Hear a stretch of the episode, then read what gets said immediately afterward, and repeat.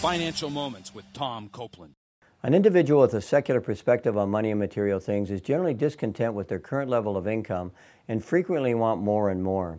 Hebrews 13:5 says, "Keep your lives free from the love of money and be content with what you have." In Luke chapter 3, John the Baptist said, "Be content with your pay." Most people struggle with a lack of contentment, selfishness, covetousness, or pride, which causes them to want more and more material things.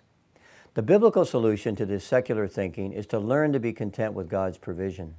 How important is contentment from God's perspective?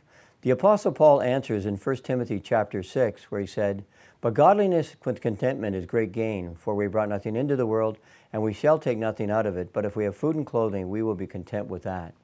In summary, be content with God's provision so that you can have a biblical perspective on money and material things. To learn more, go to copelandfinancialministries.org.